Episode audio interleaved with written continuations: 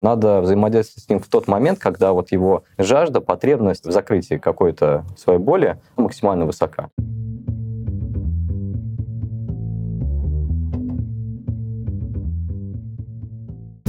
Привет, я Юра Агеев, и это 156 выпуск подкаста Make Sense. Вместе с гостями подкаста мы говорим о том, что играет важную роль при создании и развитии продуктов. Люди, идеи, деньги, инструменты и практики. И сегодня мой собеседник Александр Краюшкин. Мы поговорим о запуске подписки. О чем стоит подумать на самом старте? Какие варианты подписок есть? Нужен ли триал и привязка карты сразу? Почему не продляют подписку и что с этим можно сделать? Подкаст выходит при поддержке конференции по менеджменту продуктов Product Sense и сервиса Product Sense Academy. Саша, привет. Привет. Со мной в гостях Александр Краюшкин, продукт оунер Иви. О чем мы будем говорить сегодня, Саша? Сегодня мы поговорим о том, о чем надо подумать, когда вы запускаете подписчный продукт. Это прекрасно. А о чем? Мы вчера уже начинали говорить про подписки, но мы говорили про анбординг. Ага.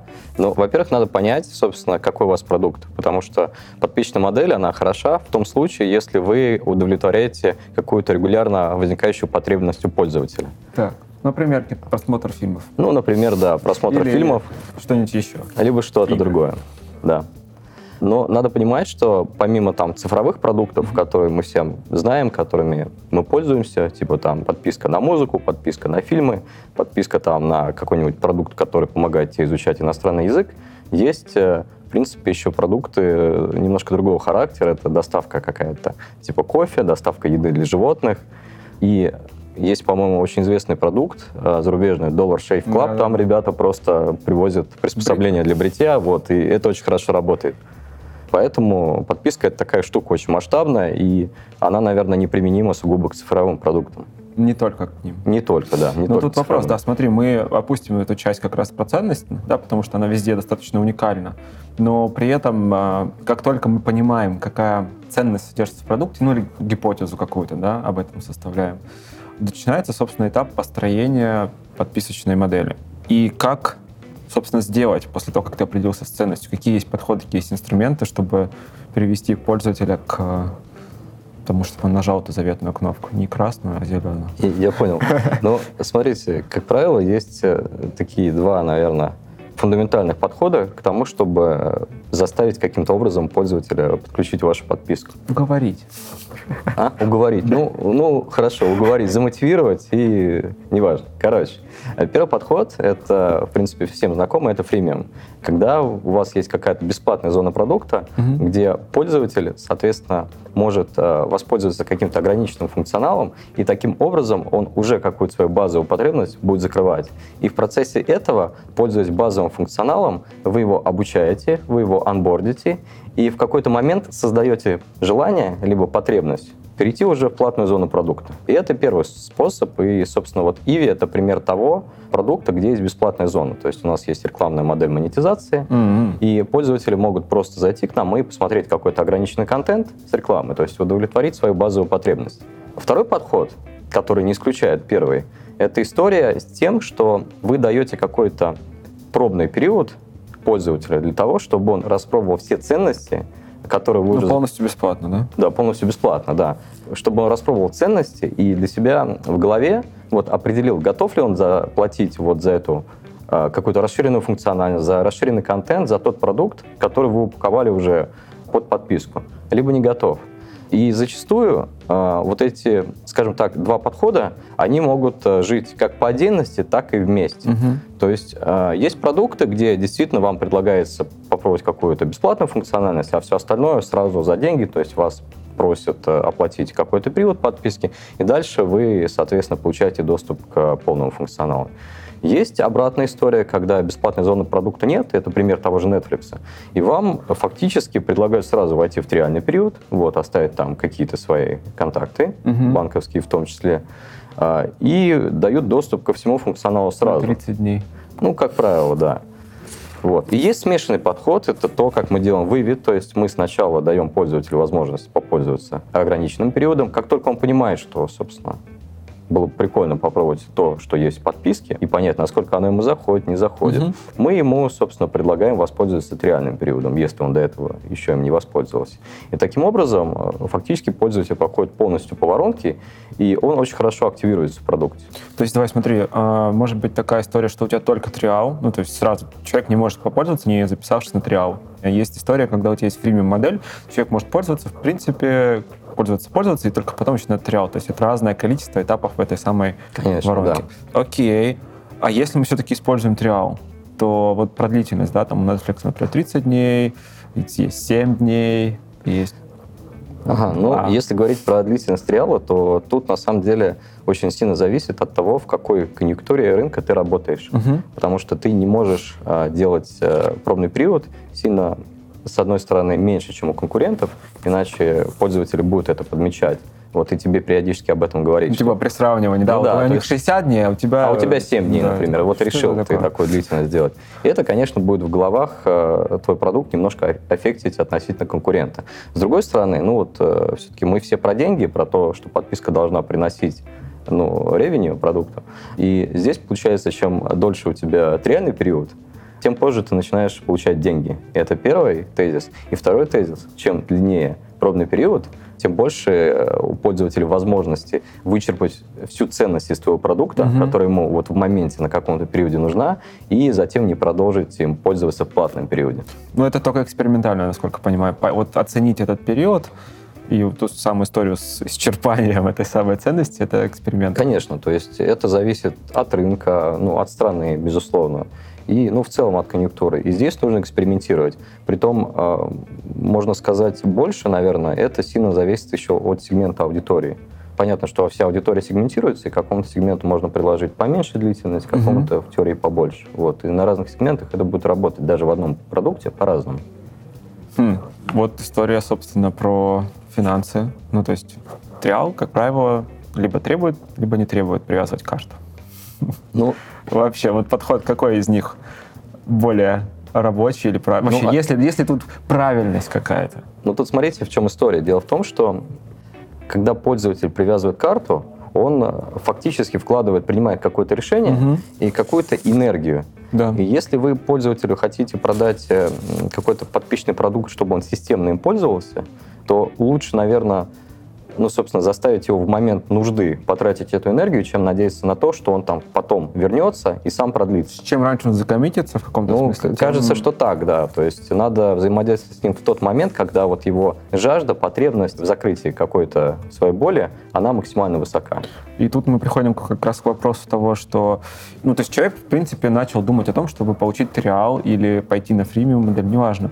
Момент вот этого самого коммитмента, принятия решения, это еще какой-то, да, момент переоценки всего того, что человек увидел.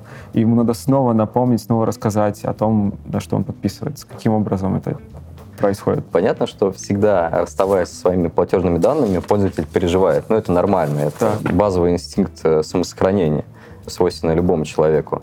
И здесь, конечно, хорошо просто рассказать, зачем вы это делаете, рассказать какие-то дополнительные преимущества.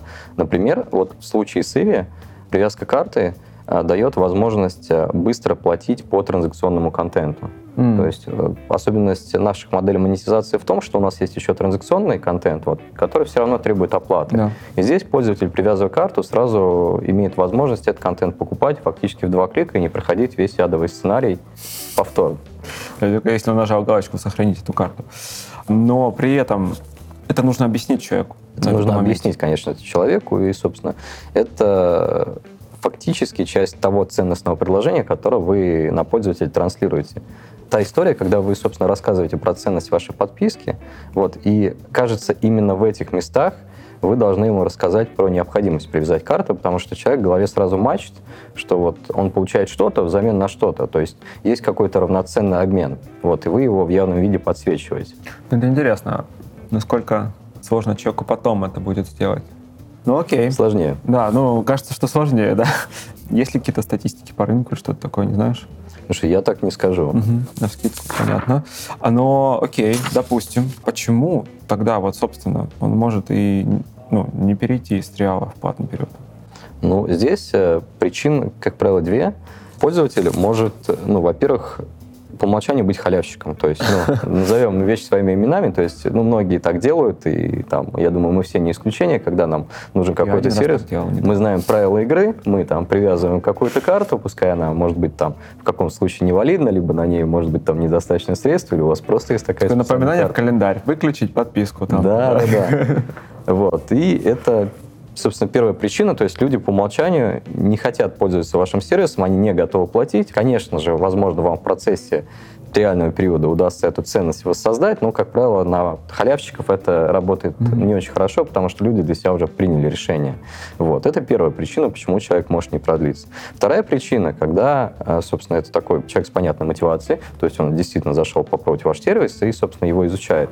И в какой-то момент вы просто не допродаете ему и не показываете необходимую ну, ценность. Изучив сервис, он, он не понимает, может да, решение. он, он, он, да, он решает, что, к сожалению, платить он за ваш сервис не готов, либо он уже удовлетворил ту потребность, которой пришел. Вот, например, возьмем историю с каким-то продуктом, который предоставляет VPN-доступ ну вот опять же из моего опыта, мне нужно зайти на какие-то ресурсы в моменте, быстро что-то проверить, например, которые недоступны. Я скачиваю какое-то э, какое VPN-приложение из Store, и мне все предлагают там реальный период. Ну ты, конечно, тебе, тебе надо в моменте задачу решить, больше ты, тебе в ближайшие несколько месяцев, скорее всего, VPN ну, не понадобится. Вот. И я согласился на реальный период, сразу зашел в консоль Гугла, отключился подписку, вот, либо через приложение продления, и спокойно пользуешься. Это интересно, потому что это все равно возвращает к вопросу ценностного предложения в том плане, ну, если ты хочешь чтобы твоим сервисом действительно пользоваться по подписке, вот, пример с VPN хороший, то что я ровно так же скачивал приложение, заходил на LinkedIn, когда нужно было, делал свои дела, и все, и выходил. Ну, больше не хочу платить 12 баксов. Но тогда, как э, продукт или как там фаундер этой компании, ты должен думать, а вообще возможно ли сделать так, чтобы именно твой сервис в том виде, в котором ты представляешь, он вообще типа в подписке был. Ну, либо он действительно для людей, которые, там, не знаю, ездят в какой-нибудь Китай или еще что-то, где VPN необходимо. Это вот э, мы проговорили несколько причин. Конечно, есть, собственно, это когда пользователь по умолчанию не хотел, угу. собственно, ничего платить.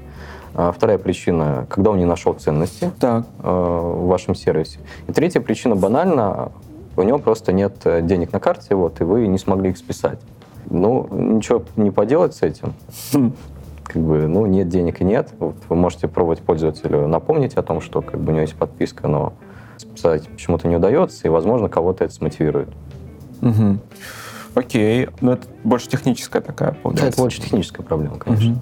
А что, если человек э, все-таки прошел наш реальный период, подписался, попользовался, и вдруг он решил такой, а пойду-ка я отсюда. Ну, то есть он не подавал никаких признаков того, что он там халявщик или еще что-то такое, но при этом он в какой-то момент такой, пока. Что делать с теми, кто ушел, да, да разочаровался да. в продукте? А, ну, ответ очевиден. То есть э, в зависимости от того, насколько пользователь долго прожил в вашей подписке, в вашем продукте, у вас э, накопилась о нем какая-то информация о, соответственно, его предпочтениях, о том, а, какими фичами он пользовался, угу. в какое время контент преимущественно смотрел и так далее. И вы можете попробовать этого пользователя каким-то образом замотивировать обратно к вам вернуться. Для этого есть э, различные инструменты. Как правило, лучший инструмент — это какая-то коммуникация. Uh-huh. То есть вы можете коммуницировать с пользователем, например, в продукте, если вот мы говорим про продукт, который имеет бесплатную зону, uh-huh. вот, и пользователь просто ушел из вашей подписки и э, стал пользоваться базовым функционалом. И вы можете его постоянно, там, используя какие-то свои форматы коммуникации, информировать, что вот так классно было в подписке, у него mm-hmm. были такие-то преимущества, а сейчас он их лишен. Это одна точка воздействия и один способ воздействия. А второй способ воздействия — это воздействие на тех пользователей, которые уже ушли. Они либо ушли вообще, потребность, например, в просмотре видео, либо прослушивании музыки, да, а, поисчерпали. А, либо они ушли к каким-то вашим конкурентам. Ситуации могут быть разные, и в таком случае единственный способ до них дотянуться — это использовать те контакты, которые вы с них собрали в какой-то момент. То есть э, вы можете слать им e-mail, если они дали согласие на рассылку. Можете слать смс, опять же, если есть ну, на это каким-то, видимо, предложением. Можете слать пуши, да, с каким-то предложением. Сама коммуникация может быть совершенно разная, и, наверное, самая лучшая история, когда она основана именно на опыте пользователя, тогда отклик наиболее качественный. Например, пользователь вот в случае с Иви смотрел какой-то сериал, угу Сериал закончился, но он для себя вот как раз ценности и поисчерпал. Он приходил э, в подписку только Посмотрел Ведьмака. ради просмотра там, ну, какого-то сезона. Да. А потом бац, выходит новый сезон. Очевидно, что у пользователя это будет откликаться. И вот если вы сможете такую персонализацию выстроить, то, кажется, часть пользователя вы сможете заинтересовать и таким образом к себе обратно возвратить. Ну, а вот истории, там, не знаю, как у LinkedIn, опять же, была, я не знаю, как сейчас, да, история про то, что такой отписываешься от LinkedIn, и он такой, чувак, вот тебе еще один месяц бесплатно. И это что, это надежда на то, что я просто забуду потом продлить снова или что? Ну, Наоборот. Понятно, что можно предложить пользователю возобновить продление и за это ему что-то дать. Вот. Можно предложить ему, наверное, какую-то скидку, но на самом деле, что не очень хорошо, потому что по умолчанию вы бьете по своей марже. Вот. Мгм. И здесь надо очень внимательно следить за экономикой. Ценовые офферы, они, в принципе, тоже работают, но не во всех продуктах. Вот. И подходить к ним надо очень аккуратно и осознанно. Но это тоже как один из инструментов реактивации может быть использован. Мгм, мгм. А вот работа с этим оттоком таким, она насколько... Ну, типа, черный рейд подписки, это, видимо, главная ее... Главная проблема работы с подпиской. Черный. Ну, грубо говоря, да. Ну, по Конечно. поводу того, допустим, мы сделали user acquisition, привлекли клиентов, активировали, парам-пам-пам, потом у тебя вот идет черный рейд. Насколько много там денег зарыто? Ну, типа, хотя бы относительных каких-то цифрах. Ну, я не могу сказать про какие-то абсолютные слэш относительные цифры, вот, но я могу очень так абстрактно ответить, что, как ты правильно сказал, черный рейд — это такой священный грааль любого Мгм. крупного подписчного бизнеса, и, конечно же, над ним стоит очень усердно работать. Вот. И в какой-то момент, чем больше у тебя а, становится подписчная база, Мгм. чем больше у тебя бизнес, тем больше ты должен фокусироваться именно уже не на привлечении, а М, на удержании. удержании текущих клиентов. Вот. Потому что в них уже заложены те самые косты, которые там были на маркетинг, на... Конечно. То есть Мгм. ты уже привлек этих людей. Не обязательно даже там, ну, конечно, это какие-то косты. Тем не менее, что самое важное, эта аудитория, она уже работала с твоим продуктом, и, в принципе, у тебя есть, повторюсь, информация о нем, и у них э, уже будет отклик от твоей коммуникации. Поэтому история с реактивацией, она ценна. Мгм. А история про... То есть мы поговорили, в принципе, про подписку, прошлись по этапам, да, когда мы человека берем на триал, потом проверяем, прошел ли он через наш триал, активировался, окей, там попользовался, там был какой-то лайфтайм, вдруг решил уйти, вернулся. А что если вот вначале ему просто попробовать ну, вижу сервисы, которые предлагают скидки, условно, на годовую подписку, на там 6 месяцев, на 3 месяца. Насколько эти штуки вообще рабочие? Конечно, эти штуки рабочие, но тут, наверное, стоит сказать, что надо рассматривать каждого пользователя ну, как э, уникальный сегмент. То есть кому-то, какая-то аудитория, какие-то вот конкретные люди, они сразу видят свою выгоду, им Мгм. важна выгода. То есть они все очень хорошо считают и понимают, что длинный пакет на дистанции им будет выгоднее. То есть там, например, купить год у нас стоит, если я не ошибаюсь, там 2,5 или 3 тысячи. Это дешевле. Но эти люди, у них уже сформировано понимание в том, что вот та потребность, которая у них есть в видеосмотрении, Мгм. она не исчезнет там, например, через неделю, через две недели, вот, а у них какой-то, например, э, семейный ритуал, собираться всей семьей там вечером, в пятницу, в субботу и смотреть контент на. Иви. Вот. Это такое семейное потребление, например, это я в качестве примера один из сегментов привожу. И, конечно, вот такие люди, они задумываются уже о том, как бы сэкономить деньги на длинной дистанции. Естественно, нам как продукту, как бизнесу, это тоже может быть интересно, потому что здесь э, фактически мы сразу отыгрываем большой лайфтайм, когда продаем длинный пакет. То есть Ну в как бы принципе, по идее, тогда не надо беспокоиться ну, на какое-то время. Конечно, мы тогда можем не работать, ну, грубо говоря, там, меньше фокусироваться на черне, потому что понимаем, что этот пользователь, ну, наверное, не оттечет вот за тот период, который он оплатил. Мгм. Не, он может оттечь э, с точки Через зрения... рефанд, через возврат какой-нибудь? Ну, да. Он может э, перестать пользоваться сервисом, Мгм. но, собственно, в подписке оплаченной э, он уже, в принципе, невозможен Мгм. этот период. То есть мы смотрим на конкретных людей и пытаемся... Мы, кстати, вот до этого на предыдущем интервью как раз говорили, что есть люди, которым в целом там не очень важен конкретный продукт, который фокусируется на ценности и наоборот, соответственно. Вот вопрос, может ли быть такое, когда у тебя продукт вроде по подписке, но подписка такая, что ее типа продлять надо каждый месяц. А, Я расскажу свой опыт, и я вот честно не понимаю, почему так происходит. Я не буду называть компанию, но я заказываю там доставку еды. И, собственно, я заказываю ровно на неделю. Каждую неделю я им Надо звоню. снова заказывать. Да, да, я им звоню и говорю, ребят, типа, мне нужно на неделю. Они говорят, мы вам пришлем счет, оплатите. И постоянно, ну, с какой частотой, у меня то ли не хватает времени, то ли я про это забываю.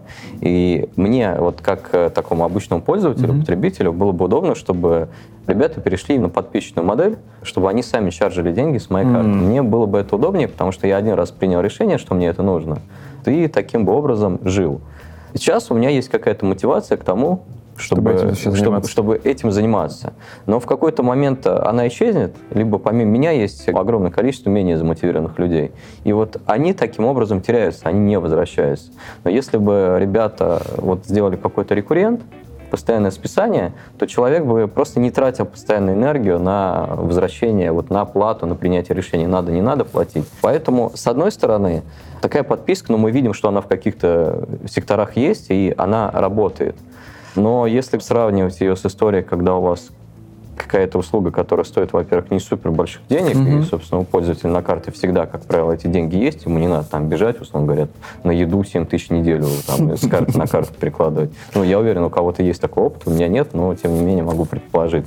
То в таком случае рекуррентное списание, ну, без него просто невозможно выстроить процесс, ну и бизнес, и сам процесс, на котором бизнес базируется, процесс по набору вот, подписчной базы. Ну, это хороший вопрос, почему они так делают. Возможно, какое-то техническое препятствие. Возможно, знаешь, это вот история про адресацию проблемы. Тоже упоминали несколько раз. Про усталость от подписок. Ну, количество подписок у каждого человека, оно постепенно, постепенно растет. Ну, это же хорошо. Ну, нет, для бизнеса это прекрасно. А вот с точки зрения пользователя, а есть ли какие-то наблюдения на эту тему? Слушай, ну мне так сложно сказать, потому что мы работаем в сугубо подписчном продукте, который, ну, в принципе, довольно классический. Он попадает в сферу entertainment а, получается. Да, да. Угу. А, блин, это, конечно, тоже отдельная, наверное, большая тема, какие сферы в подписку окунаются. Ну, в смысле, вообще попадают в сферу подписки? Или вообще все по подписке можно? Ну, мне кажется, уже скоро действительно можно все по подписке, потому что мы видим, что создается куча-куча различных подписок, которые дают различные ценности. Особенно это заметно у крупных игроков рынка, которые там mm-hmm. собирают подписку вокруг каких-то своих экосистемных продуктов. Вот, mm, и... Да, ну типа всяких да, да, желтых ну, компаний, не, не будем зеленых. Их, не будем их называть, но все туда бежит, и в головах у людей, на мой взгляд, уже формируется понимание того, что подписка это нормально, что это mm-hmm. удобнее, вот, и что это на самом деле при правильном использовании облегчает им жизнь. Mm-hmm ну, всякие скидки и бонусы. Круто. Саша, спасибо большое, что пришел и поговорил. Мне тоже было очень приятно. Итак, в этом выпуске подкаста Make Sense вместе с Александром Краюшкиным мы поговорили о запуске подписки. О чем стоит подумать на самом старте? Какие варианты подписок есть? Нужен ли триал? Привязка карты сразу? Почему не продляют подписку? И что можно с этим сделать? Подкаст выходит при поддержке конференции по менеджменту продуктов Product Sense и сервиса Product Sense Academy.